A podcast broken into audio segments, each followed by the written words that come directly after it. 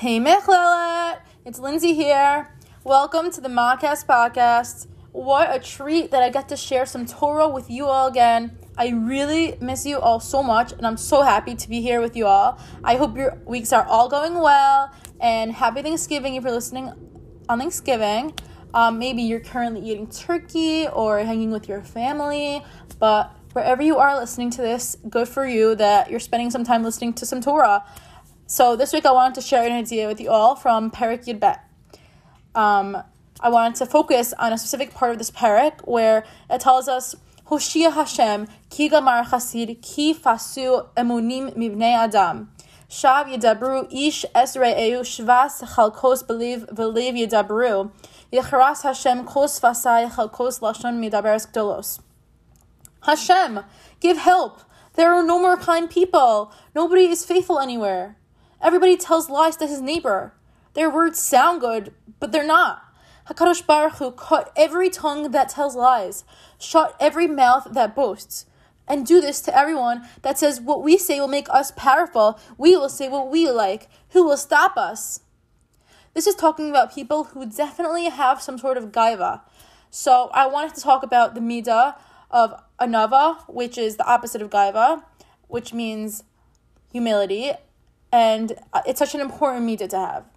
So first, I want to bring this point forward by sharing a story that I heard. The visitor from Hungary stopped a passerby on a street in the town of Lizensk with the request, "Can you please direct me to the home of the great Rabbi Elimelech?" The man raised his eyes in astonishment. You mean to tell me that you journeyed all the way from Hungary to see this rabbi of Lizensk? Have the exaggerations and embellishments about this man traveled that far already? I know this Rabbi Elimelech personally, and I can tell you that there is nothing exceptional about him.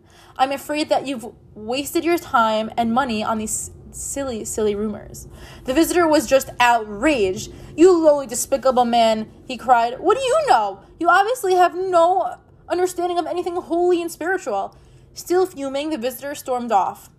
Later that day, when he entered Rabbi Elimelech's study for his appointed audience, he nearly fainted with shame and remorse. The man he had derided earlier on the street was none other than Rabbi Elimelech himself. With tears in his eyes, he begged the Rebbe's forgiveness. Why are you so upset? asked Rabbi Elimelech. There's no need to apologize. I told you the simple truth, and everything you said was also true. From this, we see just what a special anav person that Rabbi Elimelech was. And he didn't have to make a big deal that he was indeed the rabbi that the visitor was looking for. And we see another place in the Torah where Anava is seen in Parshat Yitro. But before I say that, I think you all know the story of the Goldilocks and the three bears. It's like a classic story. So there's a little curious or naughty girl named Goldilocks. She came into a house in the woods where three bears lived. The house was empty, but there were three bowls of porridge on the table. One was too hot, the next one was too cold, but the third one was just right. It wasn't too hot and it wasn't too cold. Then she tried their beds, and the same exact thing happened. One bed was too hard, the next one was too soft, and then the third one was just right. And finally, the bears came home and saw their house a little messy, and they found Goldilocks sleeping in that just right bed of the baby bear. She was scared and startled, and she jumped out of the window and ran away. And that's the end of the story. So it's definitely like a silly old story, and everyone knows that. But as the Baal Shem Tov says, there's a lesson to be learned from every single thing.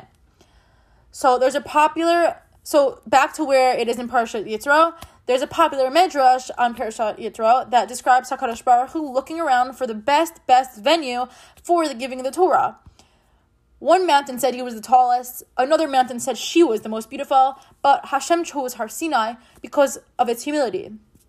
It wasn't the tallest, it wasn't the prettiest, but it was humble. The Alter Rebbe asks, if looking for humility, why go with a mountain at all? Why not choose a valley instead? That's a great question. The Rebbe explains that humility doesn't mean to be a doormat. Humility is compatible with a sense of pride and confidence. You could have two, you could have both. They go hand in hand. A healthy self esteem is a balance between the extremes of arrogance, of gaiva, on the one hand, and a lack of self respect on the other. There's a Goldilocks point in the middle that allows for confidence and pride, yet is filled with humility. So, a mountain like Har was just the perfect spot. Not too lowly like a valley, and not too haughty like the mighty mountains. Har Sinai was just right. Humility in no way means self of low self esteem. According to Rabbi Kook, actually, the who was the first chief rabbi in Eretz Yisrael, said that we should conduct ourselves with anava, but at the same time, we should consider ourselves to be of high worth because of our great qualities. And we don't know that Hashem gave each and every one of us an impeccable toolbox that makes each of us great in our own way. Um, and life is difficult. Bal- it's a difficult balance between maintaining humility and nurturing our self interest and competitive impulses.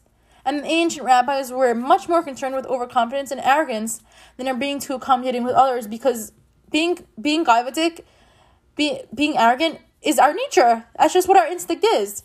So when we go against our nature, it's just that much more incredible, and the reward is so great when you're a humble person.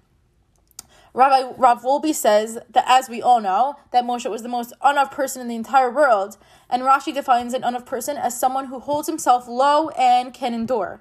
Rav Wolbe says that the direct translation of savlanos, which is patience, which is a branch of anava, is to tolerate and to endure. Rav Wolbe compares it to a person carrying a very, very heavy package and he just keeps going and he doesn't totter, he doesn't drop them, and he just doesn't wobble.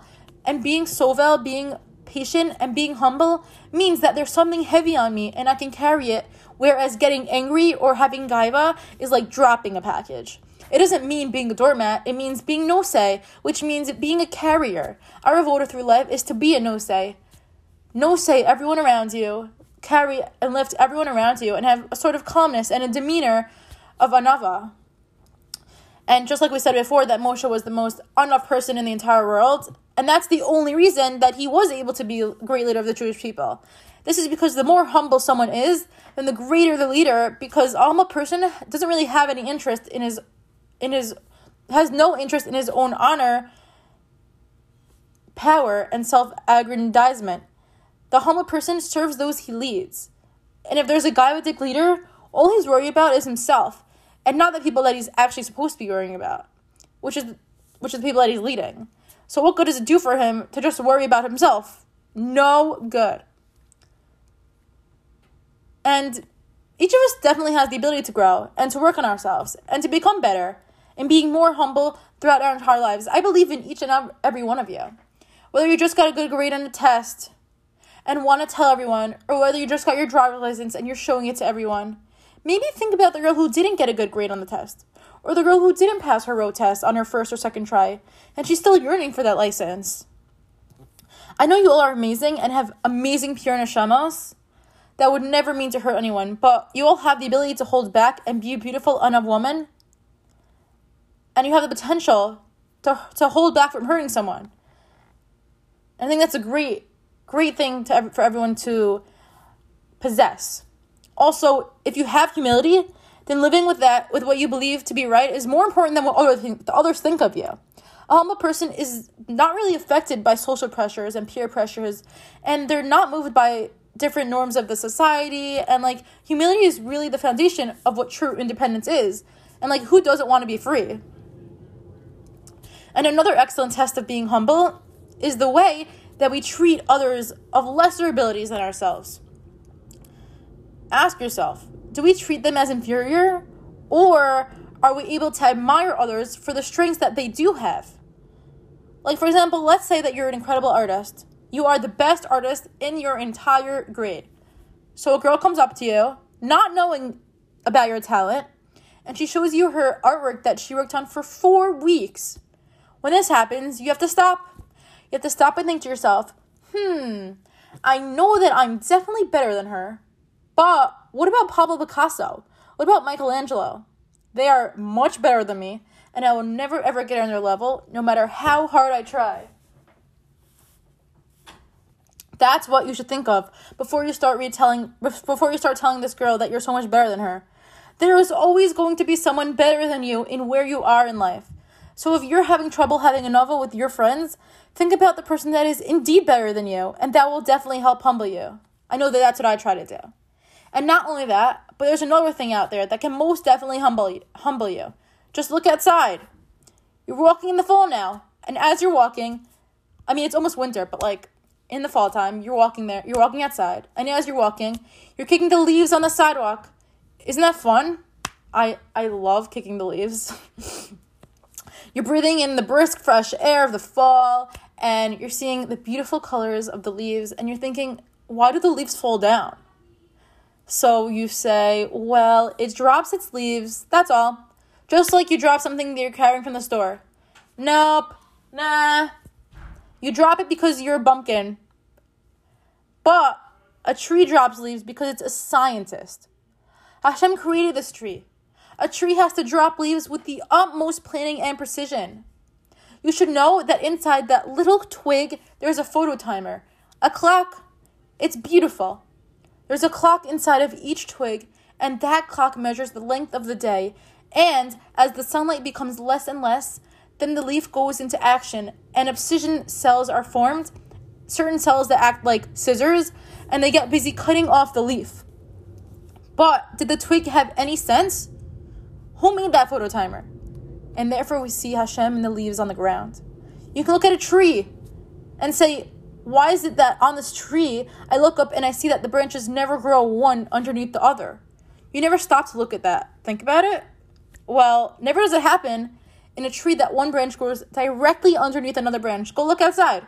One branch is like this underneath the branch that goes like that in a different direction. Why is that? Because the tree is choosing an opportunity to get more sunlight for each branch. So the next branch shouldn't be in the shade of the upper branch. Also, to give more shade for the people below all the trees you ever see, will you ever find one branch directly under the other? Nope, never. So you see the handiwork of Hashem. Hashem put into this nature, into the tree, a wonderful system. And this just shows how tremendously big HaKadosh Baruch Hu just really is. He thought about all these minute details. And by showing how big HaKadosh Baruch Hu is, this shows how small you really are, how humble you must be. And for more, when you look at your own hands, You'll marvel at the arrangement of the joints on your fingers. When you bend your fingers inwards, do you feel any cracking of the bones as they rub against each other? Nope, no sound at all. A perfect design. It's lubricated in such a way that the bones aren't wearing each other out by friction. And why is it that your fingers can only turn in and not out? That's something to think about also. Fingers can't bend outwards, only inwards. Isn't that a remarkable thing? Because when you put a load on your fingers, when you're holding a box or something heavy, if your fingers could bend the other way, then the thing that you're holding would just drop down. But now you can hold your finger stiff. It locks in place and it can't turn in any direction except up. You study that and you begin to see wonders and wonders and wonders. Just how big Hashem is and just how small you really are. Mm. And as growing people, Yiddishkeit teaches that we must be humble to make room for growth and to become the people that we are destined to become. Nobody's ever supposed to stop growing, although you know who the person is that does that? The one who is arrogant, the one who has gaiva, who feels that she knows every single thing and feels and doesn't feel the need to learn more because she thinks that she knows everything. If that happens, then she doesn't see a reason to grow anymore. This girl has to quickly, quickly, quickly fix her mindset and take off her gaiva glasses and switch them to, to her Anava glasses so that she can continue growing. And I want to leave you all with a bracha that in Mir Hashem, you should all be able to be nosei and carry and lift all of those around you while keeping your head low and being an anav and be the most amazing girl that you have the potential to be and reach unexpected heights while at the same time keeping to your values and having anava the entire way through. And I want to give you bracha that you should all put on your Anava glasses when you wake up in the morning, and that you should never ever switch your Anava glasses for your Gaiva glasses. I want to thank you guys so much for this, and I'm so happy that we get to continue learning and that we're keeping this strong. And it definitely, if you have any questions or comments on this part, please reach out, and I'd be more than happy to answer them. Have a great, great Shabbos, and I'll speak to you later.